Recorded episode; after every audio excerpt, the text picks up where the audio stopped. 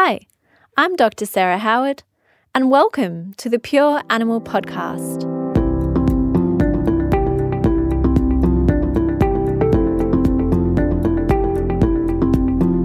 On today's episode, we're talking to Dr. Rusty Muse about strategies for managing atopic dermatitis in dogs.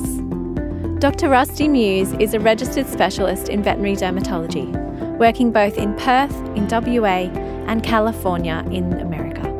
He is an owner and the medical director of the Animal Dermatology Group, a collection of specialist dermatology clinics across the world. He is a diplomat of the American College of Veterinary Dermatology a member of the American Academy of Veterinary Dermatology, a member of the Dermatology chapter of the Australian and New Zealand College of Veterinary Scientists, the Southern California Veterinary Medical Association, and the Kentucky Veterinary Medical Association. He is also the secretary for the 9th World Congress of Veterinary Dermatology to be held in October 2020 in Sydney. Rusty owns three cats called Carl, Dieter, and Hans. Hello, Rusty. Thank you so much for joining us on the Pure Animal podcast. It's such a pleasure to have you. We've been trying to tee this up for um, nearly a year, which is a little bit crazy. Both of our schedules just um, haven't really allowed it. So it's very special to finally talk to you. How's, how's your day going? Uh, it's it's going really well, Sarah, and I'm I'm happy to be here as well. Finally, so yeah. this is the uh, end of my day here in California, the yeah. beginning of your day in Sydney. But uh, yeah. no, it's it's been a good day. Oh, good. And um, nearly nearly at the weekend for both of us. So it's always a good time almost, of the week. almost, almost there. almost there. Um, well, Rusty, I have shared with um, our listeners a little bit about your background um, and what you're currently up to. But I was wondering um, if you would be able to share, sort of from your point of view, how you actually wanted, how you came into veterinary science, why you wanted to be a vet, um, and particularly where your interest in dermatology was sparked. Sure.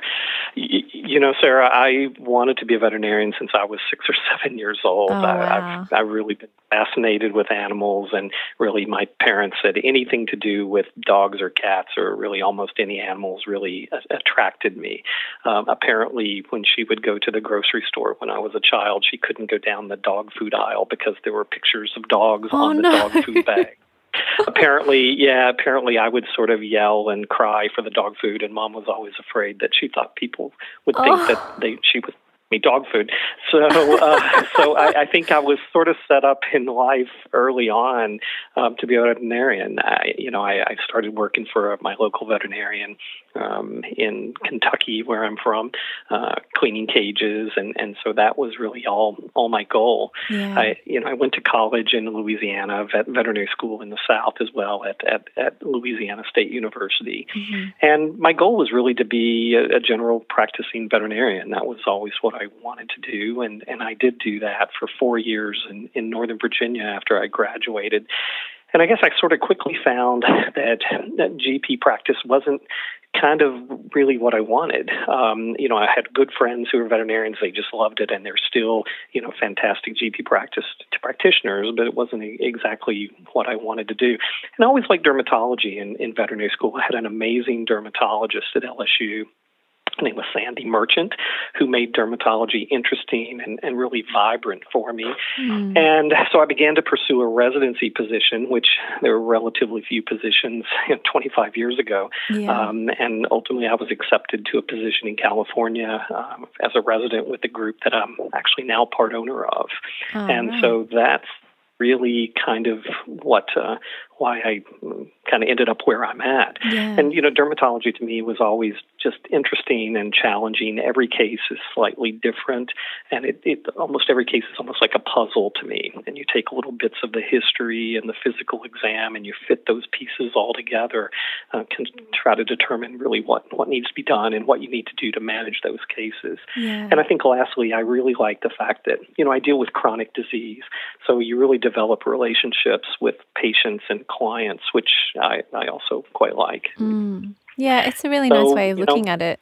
Yeah, and you know, I've really been pretty passionate. I think since I've been in dermatology about trying to improve the lives of those patients, and you know, taking those animals that have been uncomfortable and in some cases miserable, and and you know, trying to trying to improve their lives, and and you know, trying to impart that passion to you know my residents and students really is still kind of what drives me to this day, to be honest. Oh wow, gosh, they sound like really lucky residents and students to be working underneath you. And going back to when you were at uni and you had, um, is it Sandra? That you said was your mm-hmm. dermatology mm-hmm. lecturer. Merchant, yeah. Yeah, Sandy, sorry. Um, it just makes such a difference when you have that one inspirational person to i mean she's really sort of set you on the path um, to lead to where you are today just that one person so yeah, and you're you're offering the same um, now to to your students which is just lovely well, I, I, I hope that that's the case, but, but certainly Dr it was just you know she was an amazing influence on, on my life. There's no question that you know if i if i kind of think about one person who might be the most responsible for my path in life she you know would would uh, is probably the one. Wow. Wow that's really nice. And are you still in touch with her Sure. She just retired um, from LSU a few years ago, and she's actually going uh, and working in a, a, private dermatology referral practice in Houston for a few days a week. So she, I think, still has that drive as well to yeah. continue doing what she's doing, but in a different different format than what yeah. she's done before. And you're owner and medical director of the Animal Dermatology Group, which does have um, clinics across the world, but there is one in Australia, in Perth. Can you tell us a little bit right, right. more about this group and um, sort of the, the main offerings that you guys have? Sure. Well, you know, the animal dermatology group was was really started 35 years ago, I guess, at this point, by by two of my senior partners, um, Dr. Griffin and, Rose and Rosenkrantz, and um, they really were the first, really the first private practice dermatologists to, to try to bring referral style uh, dermatology to the public, and really that was that was offering it outside of the university uh, veterinary school structure. You know, it really started as a two man organization. Um, several years down the road, they began to to train residents, myself being one of the first, and uh, a couple of other people joined fairly early in the, the, the course, and we ultimately just sort sort of grew um, by training other residents, and I think it was a kind of a good and fun place to work. I think we practiced really uh, good dermatology, and we enjoyed being around each other. And you know, after residents finished, they didn't want to leave, so we just had to hire them and uh, kind of grow um, by extension. And and we did attract other dermatologists to our group who were kind of interested in being part of a larger group and and getting some of the benefits that come along with with being in a larger group. And you know now we're we're kind of at I, I don't know I think like 25 dermatologists with eight residents and interns. Wow you know we have 10 I think full-time practices around the country mostly in California but also in a few other states across the US and we support about 25 or 30 satellite locations as well to try wow. to bring dermatology to sort of regional centers and then I guess a few years ago, we sort of truly became international at that point uh, by joining with my long term uh, friend and colleague, Dr. Mandy Burrows, mm-hmm. who has mm-hmm. um, been a dermatologist who really founded and has run had, had run her own practice in, in Perth for many years. And she decided to, to kind of join our group, and, and that was um, uh, a, a lot of fun having yeah. one of my best friends join our group. Yeah. And so, yeah, we have the two locations in Perth, and we supply the derm training to the students at, at Murdoch University. Yeah. And we also fly around to regional Western Australia to, to try to help bring services to, to those populations. Wow. And um, that's something that I've I've come and worked at the Perth practice pretty much every year for oh gosh, ten years now, and okay. I, I spend two or three of my months in Perth uh, pretty much every year. So wow. I'm sort of a Australian by adoption. Yeah, hopefully. you uh, are. uh, it's been uh, it's been great. I, I, love I love Perth. I love spending time there. In fact, I just bought an apartment a few years oh, ago. Oh, congratulations! So a real a real thank you, thank you. So it was a real. Um, I'm kind of a, a real part time yeah aficionado yeah. of Western Australia, making your mark. I, I, love. Yeah, yeah. And is there any plans to expand to the east coast of Australia or to other countries? Um, well, we do have offices in, in New Zealand as well. Um, okay. Um, so we actually did start um, services in Auckland and, and also at Massey University. So we've been doing that um, for a while. And, you know, who knows? Well, I mean, the one thing I like about our group is they're always kind of up for a challenge. And if something looks like a fun thing to do and an opportunity, then, you know, we'll, we'll take it. So that's one thing I like about my partners is none of us have ever really been afraid to, to just sort of, you know, step up and do mm. things. And hopefully it works out. If it doesn't, well, we'll try something different. Yeah, it's it's been a lot of fun, and I enjoy the working with the people that I'm I'm I'm in partnership with here. Oh, that's great. Gosh, it sounds like a very happy life that you're leading, which is lovely. most of the time. Most, most of, the, of time. time, yeah. Happiness all the time is not really something that we should try and be achieving for. Rusty, so we've sort of touched on, I mean, we, we've, um, you've told us about uh, your sort of drive to become a dermatologist, really inspired by Sandy, and the love that you have of um, of developing these relationships with your patients and clients over the long term. But what are your sort of main interests in the actual world of veterinary dermatology in terms of which cases really light you up and attract you? Um, you know, I think as with most dermatologists, the, the majority of the cases that we're going to see are dogs that have atopic dermatitis. Yeah. I mean, that is really, you know, probably, gosh, you know, 70% of the cases that we see in, in all of our practices are going to be dogs with, with atopic dermatitis. And that is an incredibly interesting challenge, I think. Um, you know, it's an area that has become really an area of lots of research with industry to try to provide additional um, uh, additional uh, therapies that are options to be able to, to, to, treat these dogs. And so that, in conjunction with bacterial pyoderma, which in many cases is really kind of part and parcel of, yeah. of dealing with atopic dermatitis, and, and especially now in the U.S., dealing with such resistant bacterial infections, we mm. see such mm. tremendous amounts penicillin resistant staph. Okay. Um, I think you've had podcasts about that before as yeah. well, and and certainly all methicillin resistant staph isn't isn't quite as common in Australia as as it is in in the U.S. It's now become just it's it's really endemic and and really a significant problem for us. So that certainly is the um, kind of the cases that I like, and those are the challenging ones. Those are the ones that are really chronic that you're constantly working with and trying to perfect and improve these patients' lives you know, little by little. And, mm. and those mm. are the ones that I actually really enjoy mostly. Yeah, right. You like the challenge. Yeah, yeah, yeah. It's it's it's fun to be able to make little changes, and you know it's difficult because a lot of these cases take a lot of management, and and you know you have to have really dedicated clients, yeah. and that's absolutely important. And and you know unfortunately a lot of times that can be a limiting factor on what people have time or the ability to do, and and if that's the case, sometimes we end up having to kind of go to plan B and plan C. Yeah, absolutely. Gosh, they're so key, aren't they? The the clients and the dog owners, because um, really, sure. I mean, they're doing the bulk of the work at home. They're they're the ones that sure. are doing the day to day treatments. Can, yeah. Yeah, I can set up the best plan in the world, yeah. but if it's something that people can't follow or, or, or not going to be able to do, it's not going to be very yeah. successful. And so, okay, well, I guess then with the focus of this podcast being atopic dermatitis, what is your sort of approach? Um, we can go on many tangents here, but if you're seeing a case for the first time of a dog with atopic dermatitis, what is your approach to um, diagnostics and then particularly looking at sort of short and long term management of the condition? Mm. Yeah, that's you know that's uh, really the thing. I mean, you know, one you have to establish a diagnosis, and that's that's really important, and that that's done by really, you know, ruling out all the other um, primary differentials that, that you've got. And then once you really reach that um, diagnosis of, of atopic dermatitis, which is really done based on, you know, history and physical exam and, and response to therapy, um, and then ultimately utilizing tools like intradermal allergy testing or even serology testing to try to confirm some of those things.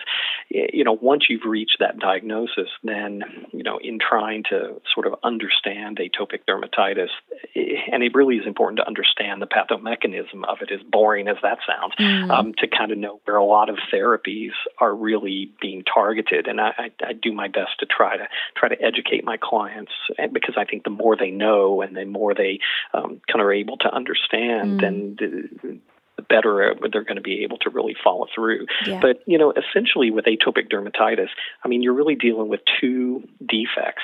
you're dealing with an abnormal immune response, mm-hmm. and you're dealing with really a defective barrier function. Yeah. And you know, the abnormal immune response um, ultimately is what starts that whole cascade of events that results results in an inflammatory uh, process, and, mm-hmm. and really the pruritus that's associated with that. And dogs get exposed to whatever allergen uh, that they're allergic to. You know, whether it's environmental, house dust mites, you know, grasses, yeah. weeds, trees. Yeah. And ultimately, that starts that cascade of events that makes them itchy. But then the other problem is, is they have an abnormal barrier function, which allows for better and, and more easy penetration of organisms or you know even the pollens that they're yeah. allergic to, and that sort of even worsens things. So it's really you have to deal with both of those things, and that's kind of the first thing that I usually tell people. Yeah. You know that abnormal immune response is, eh, you know, really to, to try to find a, a way to manage that. I, I try to think about it in terms of I need a short term fix and I need a long term fix. Yeah. Okay. My long term fix in almost all cases is going to be immunotherapy. You know, yeah. that's really, there's no substitute for that. There's no really there's no other therapy that has the ability to put atopic dermatitis into long-term remission or even potentially cure. Um, but you've got to change their immune response, and by giving small amounts of the dilute substances that they're allergic to, which is what immunotherapy mm-hmm. is, you can hopefully alter their immune response. And you know that can be done either by subcutaneous immunotherapy, which are the standard allergy injections that have been done for a long time, or even done by sublingual, which is a, okay um, an approach that's actually become becoming more and more popular with veterinary dermatologists. It's been done in human dermatology and allergy for a long time, right. um, and so providing the, the, the body with those types of allergens to try to alter their immune response to those is really important. And you know, subcutaneous immunotherapy and sublingual things are, are things that you know general practitioners can certainly do. Mm. But what I will tell you but that's actually to me that that's almost really where the art of veterinary dermatology comes in because yeah. that really does take takes a lot of practice, experience, and time, and and it, because we often manipulate those, and the more experience that you get doing it, the better off you'll be. So it's one of those things that you know if you have general practitioners that are interested in getting involved in um, you know immunotherapy great i mean it's it's a great thing to do but you definitely have to do it and, and get experience and you know call your local friendly dermatologist for help. Too. Yeah. And, you know, because yeah. there's so many things that go into that. And so that's that's your long-term fix and that's great, but yeah. you need a short-term. Yeah. And you know, there's tons of things because you can't just sort of send a dog out and say, you know, here's your immunotherapy, come back in a year, good luck. Um, you know, we need something in the short term to try relief. to manage that. yeah. Yeah, exactly. And that's where things like, you know, historically corticosteroids um, certainly are helpful. They mm-hmm. have their disadvantages. They're they're helpful. You know, cyclosporin has been around for a long time. Um, you know, antihistamines are kind of have relatively minimal response in in most um, evidence based studies that have looked at that, um, but they can be helpful in the occasional case. And then a, a lot of the new therapies, you know, oclacitinib, which is available in, in Australia, as well as mm-hmm. the Lokivetmab injections, which are sort of targeting, you know, IL-31, which is a, a major contributor to pruritus. They do great at stopping the itch. So those are great short-term therapies, and I don't mm-hmm. care how we make that dog comfortable in the short term. We just yeah. have to be able to control him while we're trying to to do some of those other things as well. Yeah. So I, that's that's kind of the way I often will will start in, in sort of trying to educate my clients. Like, you know, look, I need I need a long term and a short term therapy, and it's really a combination of both of those things that we have to um, to manage to to try to uh, get our best control. Yeah.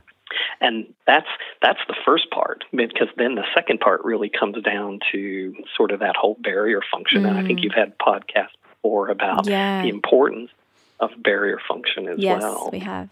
You know, yeah. that's you know, and that's definitely something. And you know, when we talk about that, you know, I usually try to you know tell my clients, look, that you know, the barrier function is is really all of those great ceramides and fatty acids and cholesterol that are on the surface of the skin that keep all the bad stuff out and keep all the good stuff in. Yeah. You know, all the good stuff is water because that keeps our skin really hydrated and and and and, and just in in good shape. And all the bad stuff is all the normal resident bacteria and yeast that live there. But you know, in dogs who are atopic, you know, they have that defective barrier function, and they're either some controversy about whether they're born with it or whether they develop it. Um, mm. But once they Maybe have that defective barrier function, yeah, well, exactly. And then you end up um, having to deal with infection, and that can be with oral and topical antibiotics.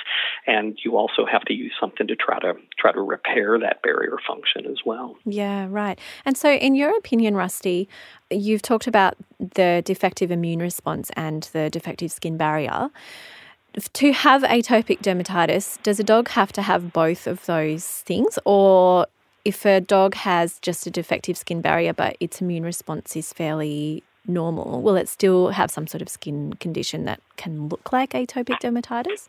Yeah, that's an interesting question because, I, you know, I think probably um, all dogs who have atopic dermatitis probably do have both, but mm. sometimes sometimes one is more apparent than the other. Mm-hmm. Um, you know, you have plenty of dogs that come in that are incredibly pruritic and scratch and scratch and scratch, but they don't tend to have lots of uh, infections. Yeah. So you definitely see dogs that fall into that category where they're just itchy and their skin is they just get lots of excoriations and trauma. But realistically, as far as pyoderma, they really don't exhibit it. And then you can also have dogs who are kind of the opposite end of the spectrum, and especially, I think, young dogs. Sometimes what happens is young dogs start with developing folliculitis and pyoderma, and they're not incredibly itchy at the mm at the beginning, mm-hmm. um, but they're probably exhibiting more of those defects of barrier function, so they're getting bacterial infections. And if you follow those dogs along, ultimately you start to see them get more pruritic. They start licking their paws, rubbing their yeah, face, right exhibiting all the classic uh, atopic signs that we think about in, in regards to pruritus. Um, and, you know, that's one of those questions I, I often ask people when they, you know, when I see cases that are come in and the dogs are three or four or five years of age is, you know, did the dog start having just recurrent folliculitis that would get better on antibiotics and then relapse over mm. a period of time? And yeah. a lot of times that is definitely something that's there. Yeah, right. Okay. It's sort of one of those chicken and egg scenarios, isn't it? Did the skin barrier yeah. defect come first or did the immune defect come first? And I guess you never really well, know and I think, yeah, and I think a lot of times it's just variable, and everybody's yeah. a little bit different. Yeah. But they both, uh, you know, the majority of dogs, if you follow them long enough, I think most dogs end up exhibiting sort of the classic pruritus that we think about with atopic dermatitis. And then as time goes on, they end up starting to get um, cutaneous changes enough to where they get defective enough barrier and, and dry, scaly skin that they then are getting infections pretty routinely. Yeah. It actually is really clear the way that you've been describing it because it is quite a complex topic atopic mm-hmm. dermatitis, um, and certainly with all of the different, um, you know, immune cells and and inflammatory mediators and things that are involved, it can be quite confusing for people. I think.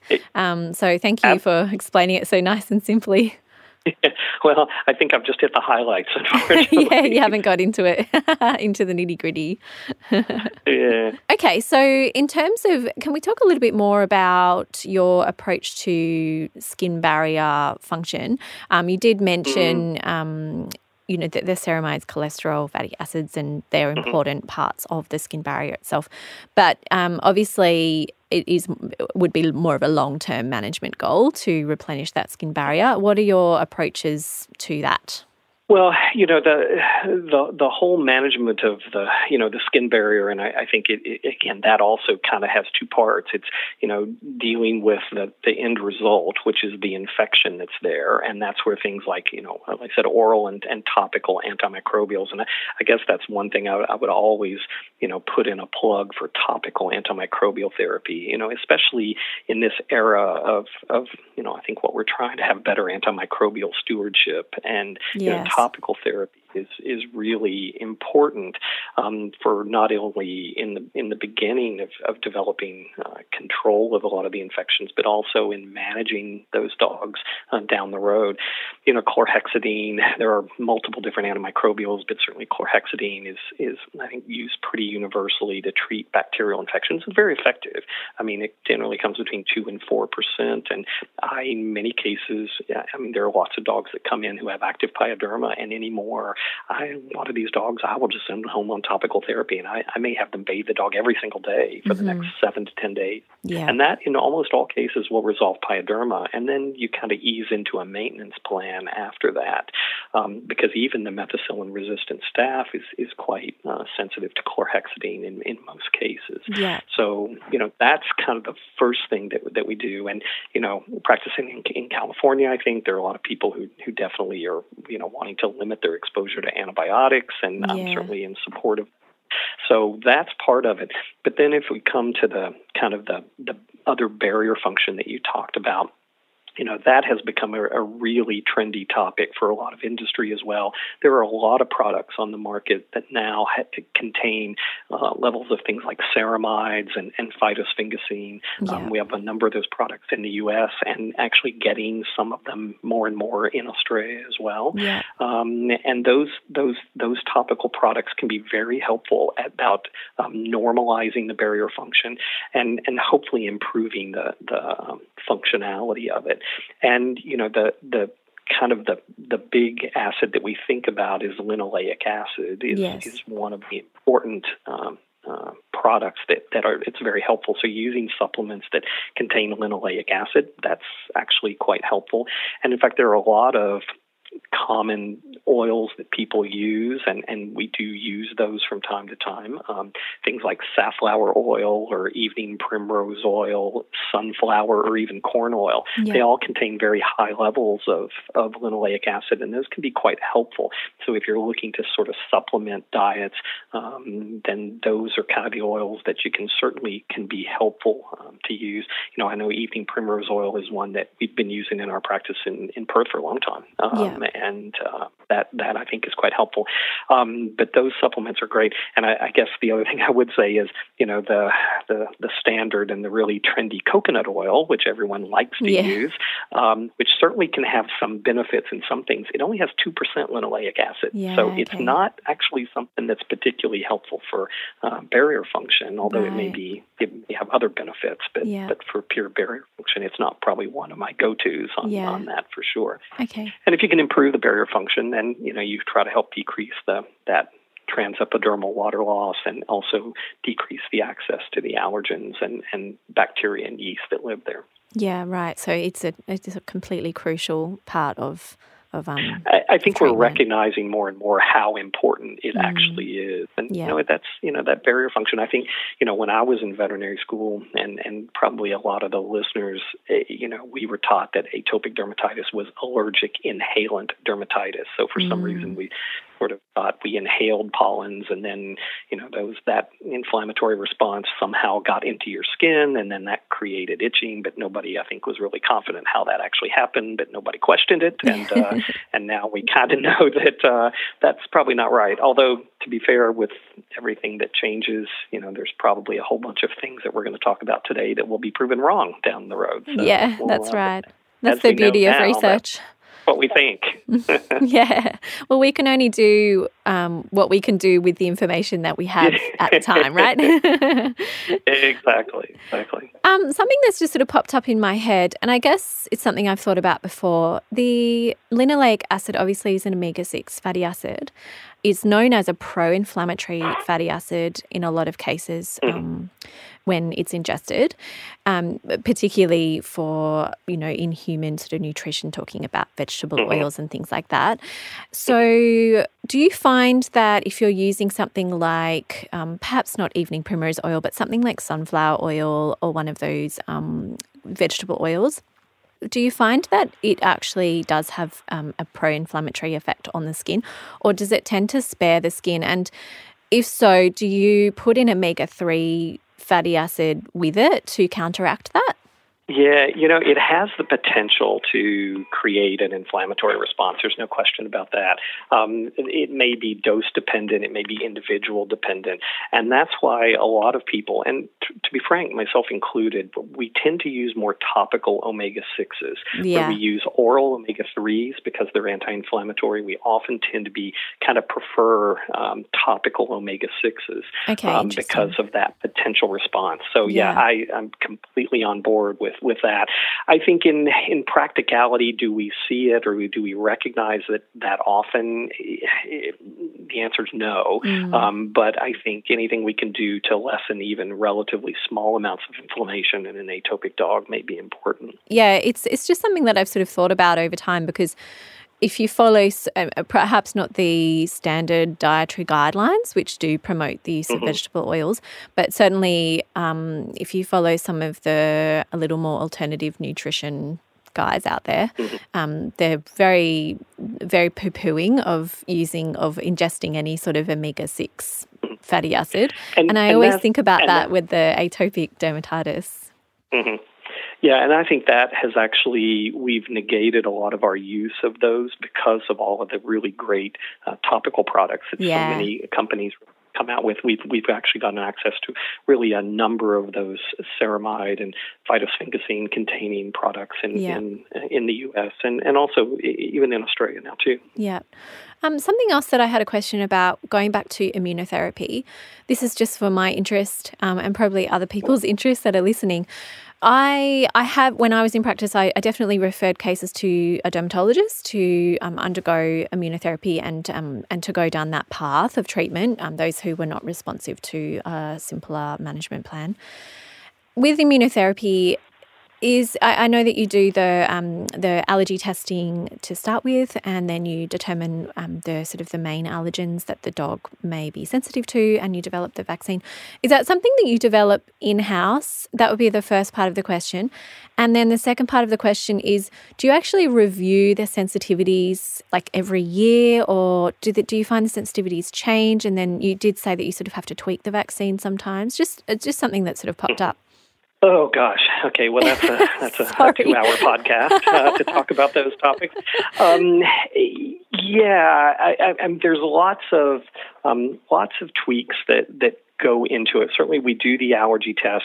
Um, most dermatologists, and I, I think, we make our own allergens. We usually carry a full set of allergens, so we make our own allergens up. And there's some standard dosing and, and what are called PNU or protein nitrogen unit concentrations that most people use. I think most people use about 20,000 PNUs per mil. Mm-hmm. And you put in, you know, anywhere from 10 to 15 different allergens, depending on what the dog actually reacts to. Um, that many. And, you know, you start, yeah, I mean, you can do that many. Some people actually put more, you know, but the question is really what is the correct dose of each allergen? The more allergens you put in, the, the more dilute each of the individual allergens are. And nobody really knows exactly what the correct dosage is, what the correct frequency is. It's it's definitely one of the probably the more voodoo things that Yeah. that's actually done because we know it works, but we don't always know exactly how the best way uh, to get it to work is. Um, I think we generally see pretty good success. You know, the general kind of number that's quoted is you know 60 to 70 percent of dogs have good um, to excellent responses. I think that's probably about right. yeah. Um, if you get a dog that responds, then you you know you continue to do things and you don't necessarily revisit it. There's no reason to do that if they're doing well. But if you get a dog that doesn't respond, then you definitely can uh, reformulate the allergens. Sometimes we'll look at the history, see if there's a certain season that the dog's more pruritic in, or if we need to um, alter concentrations of any of the allergens, we can do so. I think the one other thing too that I might sort of throw in is I think historically veterinary dermatologists have been too quick to give up on allergy immunotherapy. I, I know when I was being trained, I, I was told that you know if dogs don't respond within a year, then they're probably not going to. Okay. And I'm not so sure that's the case. Um, you know, the average response time for people, when they put people on immunotherapy, it's usually for a minimum of three years. They're going to say, look, you're going to do it for three years and, and we see how you how you go. yeah. And to be honest, I, I kind of do that now. I tell Yeah. people when we start, you know, I, I know it's sometimes hard to continue doing things that we don't think we're seeing any evidence of improvement, but I do my best to keep um, uh, keep doing it because I think we probably have done a disservice to a lot of dogs that we've taken them off way too early. Um, and and if we just keep plugging away. We we might get much better response in some of those dogs. Yeah. So it's a it's an area that you know I wish I could give you more hard and fast information. no, that's is, fine. It, and that's why I say it. It, it really does take kind of experience and and and time to Yeah. you know get comfortable and to kind of know what to do. So it isn't it isn't one of those things that has a um, you know when you get that schedule if you're doing a uh, allergy vaccine and and you get the schedule from the company and they kind of say you know this is the schedule you follow. You have to understand that many times you're you're going to need to change that schedule. Yeah, it sounds like more of an art than a science. Mm, that's it. We hope that it's a little bit of both, but uh, Yeah. Okay, well, that's really interesting. And how do you see? I mean, I know there's always new research being done and, and new um, therapies being developed. And how do you see the world of veterinary dermatology changing in the future? Yeah, you know there there have been so many new tools that that we have that um, you know really uh, you know clients are demanding you know better better care, better service for their pets, and that's great. And and I think industry really has responded to that, and um, they recognize the importance of really safe and, and effective therapies. And I think they're always looking for the kind of next novel technology that's gonna that's gonna be helpful. And I'm certainly no prognosticator, but you know there are there are things that I think are in the in the the works and and things that um, are definitely going to be uh, available, hopefully in the near future. And I think one of those is um, breakthroughs for cats. You know, we have Yeah. relatively um, you know, cats haven't had a lot of the breakthroughs that dogs have. A lot of the therapies that we now have for, for dogs are not effective or not used in cats. And I think we have a dire need for, you know, as a cat fan, believe me, I've got three cats and, and I, I am all about cats and, and we definitely um, need better therapies for those. We can still do immunotherapy in cats. They, they respond quite well. Mhm. Um, things like asthmatic conditions, we, we do lots of uh, intradermal allergy testing and, right, and okay. immunotherapy with asthma, and Yep. they respond well. So it's a good therapy for the cats. But I think there are definitely going to be new things that are going to be targeted for that. And, you know, I think certainly things like different gene therapies and, and technologies that we see in human medicine, we're, we're going to have those in veterinary medicine, I think, sooner than later. Yeah. And so, you know, that's going to probably render a lot of diseases that we deal with, you know, maybe irrelevant in, in some cases, and that would that would certainly be great. Yeah. Um, and you know, I I think you know the other thing is just lots of new topical therapies that are really directed toward the uh, bacterial or antimicrobial effects, just with the, the progression and, and uh, problems that we have with, with all the resistance. I think there are a lot of new things that I'm hopeful will be really helpful for us because right now we have, you know, we have various topical therapies, but, um, you know, I'm afraid, you know, how long is it going to be before we're going to have a resistance to chlorhexidine? That, Yes. that has been noted now. We do know that that's, that's something that, that can happen. And so, you know, trying to stay on, on top of or ahead of the, ahead of the game really with resistance is, is a, is a big issue. Yeah, well, it's great that the veterinary world is taking charge of it because it's certainly a major issue worldwide in human and animal um, Mm. medicine. Absolutely. And I do feel like we are sort of pioneering that, which is excellent. Um, the word is definitely getting out there that the vets are leading the charge in a lot of ways um, with antibiotic use. Rusty, so we've talked about fatty acid supplementation. Um, is there any other sort of natural therapies or um, nutritional therapies that you utilize in your practice? Do you focus much on diet and nutrition, or do you do you use any other sort of supplements or anything like that? Um, you know, as far as true supplements, I, I, I mean, we don't have a lot that we do use. I mean, I've actually been really interested in in the effects of things like probiotics um, Yes. used in dogs, and you know, and while you know, if if we think that immunotherapy is really a little bit of uh, uh, guesswork, I think unfortunately probiotics sort of fall into that category too, because they certainly may have a role, but you know, in this limited studies that have been looked at from really evidence-based medicine, there just there hasn't really been a, enough good results to to really be able to give much advice, and you know, specifically what probiotic or, or dose or frequency to use. Yeah. And so I do think that that's something that, um, I think in the future that will be something that that may be uh, helpful, but right now we just don't know enough about it to be able to give you give really good recommendations or yeah. advice. We have been using them in, in our practice, but again, I think it's too early to to really be able to tell uh, if there's going to be much benefit in in various diseases with those. Yeah, well, um, you know, a lot of the other topical things like you know oatmeal um, certainly has a you know certainly have a role to play in in controlling pruritus. You know, we already talked about the topical fatty acids and and ceramides that, that can be helpful. Um, but a lot of those things are very useful in cases that are really mild to moderate, and which that's great. And sort of in general practice settings, those can be helpful. Um, a lot of cases that get referred into veterinary dermatology, however, sometimes. Uh, a little bit more difficult to yeah, manage, and those aren't as. Um, and in terms of diet and food, obviously food allergies is another sort of big topic which we, we don't have to go too far into. But do you feel that diet has a big impact on the health of the skin? Um, and do you feel that food sensitivities can sort of cross over to atopic dermatitis and, and um, play a role there? Mm, yeah. Boy another another podcast. Yeah. uh, so, um, yeah it definitely does. I mean you know there are foods and there are um, diets that we have available in the U.S. that do have uh, omega six fatty acids in them, and and we do use those for dogs with atopic dermatitis who don't have food allergies per se, but are just atopic. Mm-hmm. Um, so those be quite helpful.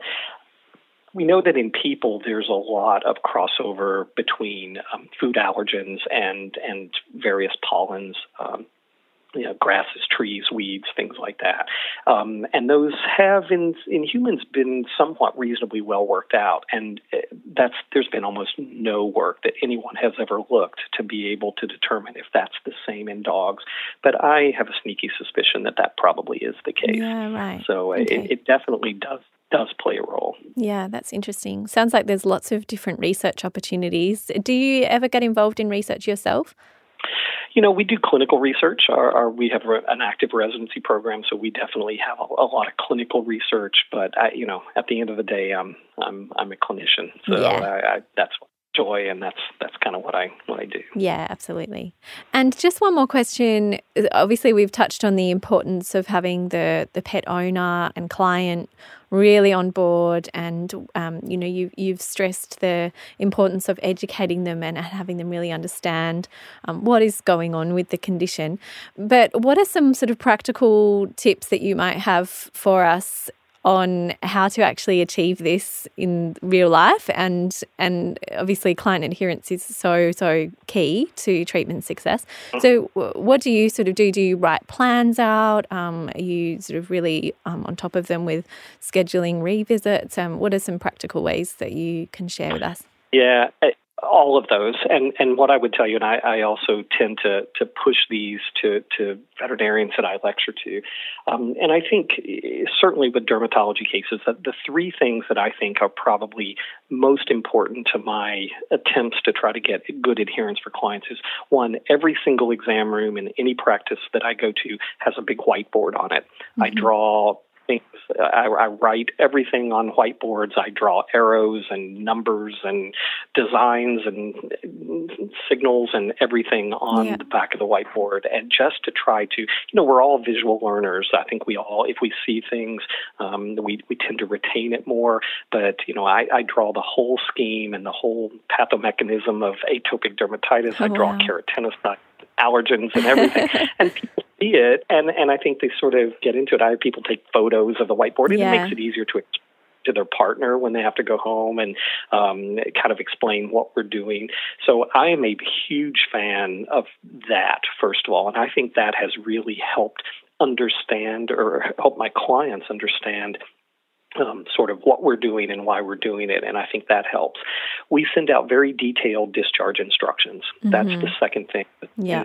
Um, you know, most people I think are willing to do what we want them to do um, if they just understand the importance and why they're doing it. So, uh, you know, I don't send out discharge instructions that you know have a number one, two, three, four, five, six, seven, eight, nine because I think most people get through five and they say, okay, those are important. Yeah. Maybe six, seven, eight, not as important. Nine, ten, not important at all. well, they're all important. Yeah. So, you know, we divide it into sections. So, you know, you know, antimicrobial therapy, this is what we're going to do. We're going to put you on an antibiotic. We're going to put you on a topical therapy.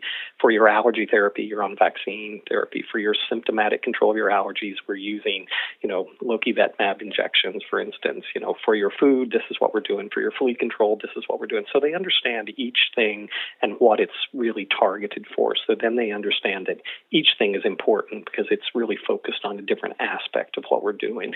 Because we ask people to do a lot, you know, there's Yes. no question. And, and it, and the more they understand, and the, you know, the better off they are.